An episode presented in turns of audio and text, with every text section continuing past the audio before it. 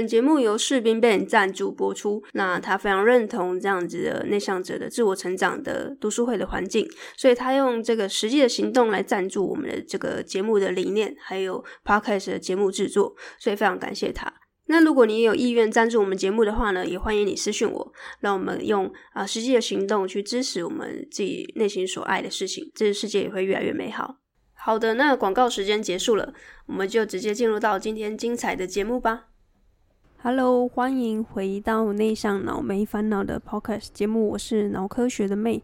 今天要跟大家分享的这个文章是来自于《内向心理学》这本书，里面有提到一些观点，就是三个主要差异导致内向者跟外向者之间的不合，还有两者之间的误会。然后看到这篇文章的时候，我觉得蛮有意思的，然后透过 Podcast 来跟听众来分享。那其实过去我有蛮多外向者的朋友，他们对于内向者确实会有点雾里看花，然后觉得嗯，可能很想要了解我们，但是始终我们很常把自己封闭在一个地方，然后觉得这个世界不了解我们。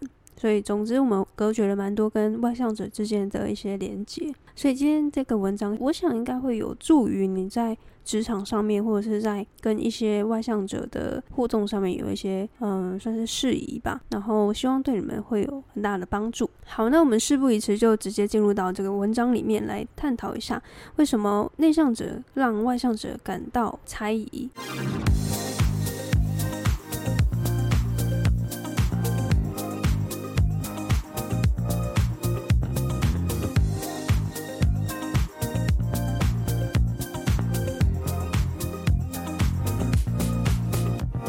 说到这里，其实我真的非常的感同身受。其实我在过去在职场上，很常会有一种感觉是很抑郁，就是一直说不是忧郁的那种，而是觉得自己好像一直没有办法带给这个团队或是带给这公司非常大的成就。但其实往往这一些都是对于自己的一些误解。那怎么说呢？是因为我之前有一些工作上跟伙伴有比较密切的讨论这个部分。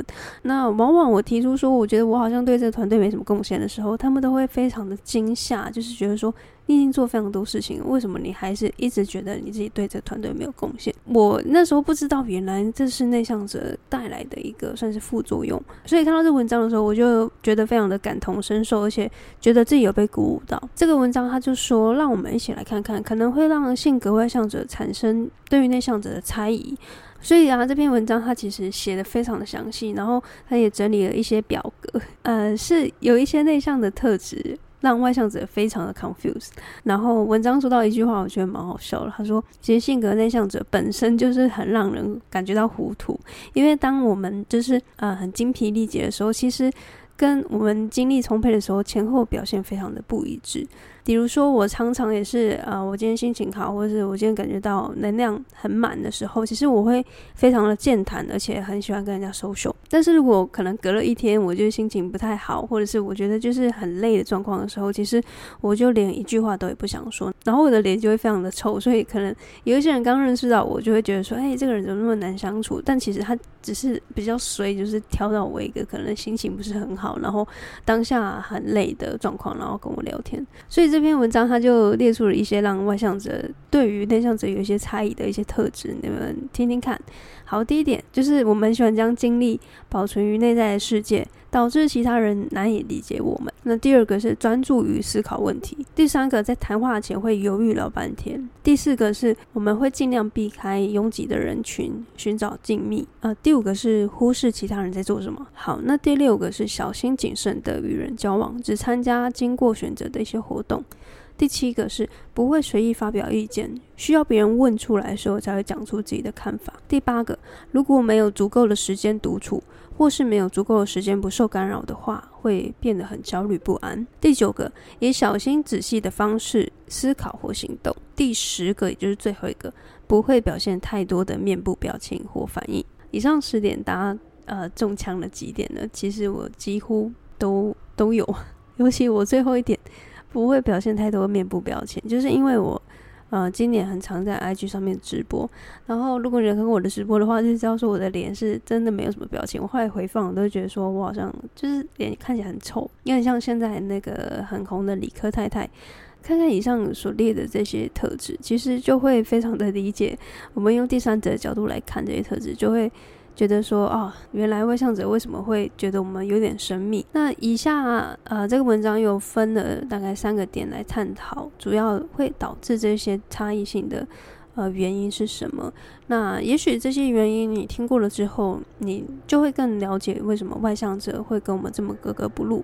那在了解原因之后呢，你再去现实生活中跟他们相处的时候，我相信也许应该会有些帮助。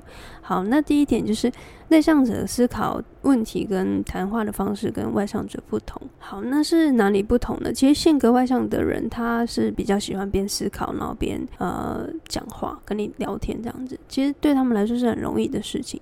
所以当他们大声讲话的时候，他们思考的问题会变得越来越清晰。但相反的，对于内向者来说，他们需要一点时间来考虑问题，而且不会自发性的讲话，除非那是他非常熟悉的话题。所以有时候外向者在看内向者的时候，就会觉得非常的怪异，就是因为内向者要表现得非常小心谨慎，而且是很消极被动的。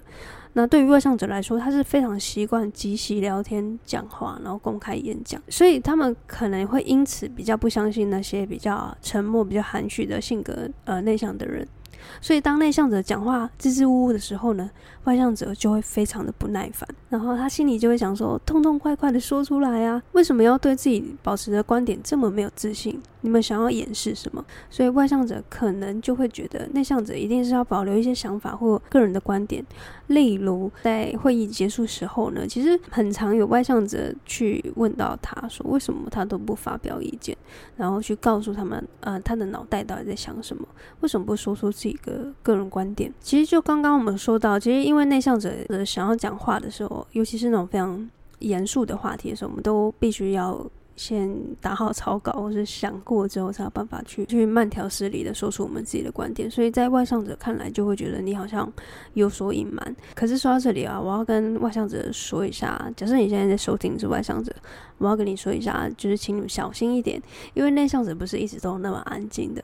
当我们有一些比较自己感兴趣的话题的时候，我们也会变得非常喜欢讲话。内向者似乎不愿意讲话，或是讲话很慢吞吞的时候，他们通常没有全心全意投入到外向者的谈话之中，所以这时候啊，外向者可能就会认为内向者不能提供任何有价值的东西。其实，因为内向者不喜欢干扰别人，他们可能只是委婉的发表意见。所以啊，不知道大家有没有这经验，就会非常尴尬的一点，就是你隐藏了你原本的实力，直到另外一个在场的观众，他可能是。而外向者，他说出了你不敢说的话，然后却得到热烈的回应的时候，内向者们就会觉得自己很被别人忽视，然后觉得自己很边缘。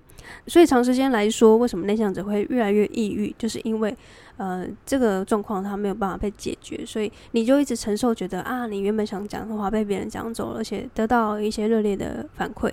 但其实你也知道，说这件事情你也。都了解，只是你不敢讲而已。所以长期来说，我们就会觉得这件事情很令人沮丧，而且非常让我们觉得很提不起劲。所以这也许是我们内向者可以去改进的地方。好，那文章继续。许多内向者无法透过外在的表现向人们暗示他们脑中的齿轮是怎么运作的。所以在社交场合中，他们脸上不是毫无表情，就是一种表现出一种一副不感兴趣的样子。我为什么会笑？是因为我觉得太像我了。但其实事实上，除非是我们觉得压力太大，或是真的不感兴趣，否则我们其实通常想着的都是人们正在讨论的事情。所以，如果突然话锋一转，问到我怎么想这件事情的时候，我才有办法去跟大家分享我的想法。所以，这就是为什么我每次在团队合作的时候，我内向者没有跟别人保持眼神的交流，而且给予一些线索，表明他们还在倾听的时候，可能有人就会走心，然后就会开始排斥我们。所以为什么内向者会被别人觉得说相对比较不合群，有可能是这个原因。好，那第三点，内向者会迫使外向者停下来思考。外向者常常会猜疑内向者。第三个原因是我们在做许多事情的时候，都会让外向者感觉到不开心。例如说，嗯、呃，当内向者建议外向者做事慢一点，然后要制定计划啊，考虑后果啊，然后行动前要将眼光放远一点的时候，这些举动都会让外向者感觉到非常的扫兴。所以如果你想要约束他，他们就会嘶吼，然后力图去挣脱自己、限制自己的缰绳。但是呢，与此相反的是，步调非常缓慢的内向者会喜欢停下来闻一闻玫瑰的花香啊，并且告诉大家说：“让我们一起坐下来看看这个院子，并考虑先种一点什么吧。”然后每次这个内向者这样说的时候，外向者就会试图让他们快一点，就像在催促一只乌龟，即便你在他身上点上一把火，他也不会加快他的一点速度。所以这些行为都会让。呃，外向者跟内向者彼此之间非常的引燃心中的怒火。我过去跟我的伙伴工作的时候，就是很容易会产生非常南辕北辙的这个想法。我可能会真的很希望那个人，呃，做事慢一点，然后深思熟虑一点。但是另外一边外向者就会觉得说，你做事太慢了，你这么做的话，我们这个工作就做不完，而且啊、我们因为正在创业等等之类的，你可能会拖垮我们的进度。所以这个状况下，内向者就会产生非常非常大的压力。所以以上三点就很容易对于内向者跟外向者产生非常大的误会，然后彼此埋下了就是憎恨彼此的种子。第一点就是内向者思考问题跟谈话方式是跟外向者不同的。第二点是内向者很容易被人家忽视，但这个忽视很有可能是自己造成的。第三，也就是最后一点，内向者很容易去想要希望外向者停下来思考一番，但外向者完全不会受这个控制给影响，他甚至会觉得这会很让他恼怒。那最后，其实文章有提到几点，就是呃，内向者可能因为这些原因的关系，会产生一些羞耻感跟呃罪恶感，在不管是团队合作是人际关系上面，都会对自己够满意。又或者会觉得自己好像做错了什么，那这个我也完全非常的认同，因为我常常在一个公众场合的时候，就会因为一些小小的失误，例如说可能说错一句话啊，或者是是被外向者当众给吐槽的时候呢，我们就会很想要逃离那个现场。所以文章的最后就有提到说，内向者应该要怎么去化解这些罪恶感跟羞耻感的办法。因为他说，如果我们不会学习控制这些罪恶感跟羞耻感的萌发的萌芽的这些想法的话，我们会很常花很多的时间在浪费。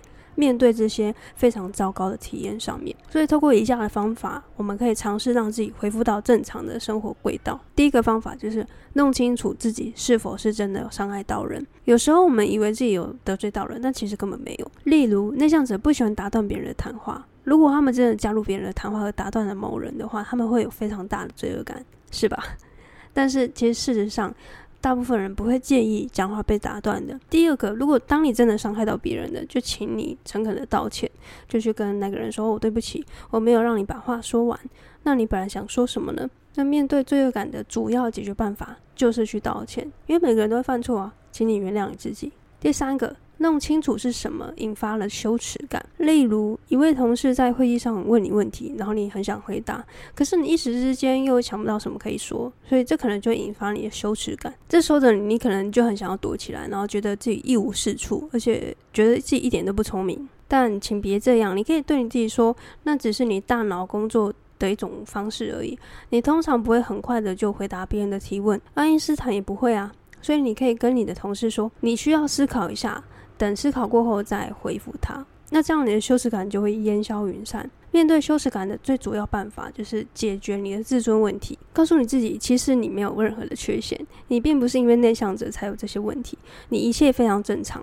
你的大脑只是因为在另外一种方式去运作，所以请你大声告诉你自己，深思熟虑非常有用，你就是你，这样非常好。所以以上三个方法就是提供给内向者，当你有这种。非常羞耻感，而且有罪恶感的时候，你应该采取的动作。第一个方法就是，你必须要先搞清楚你是否真的伤害到人了。第二个方法是，当你伤害到人，就去诚恳的道歉。那第三个就是弄清楚是什么引发了你的羞耻感。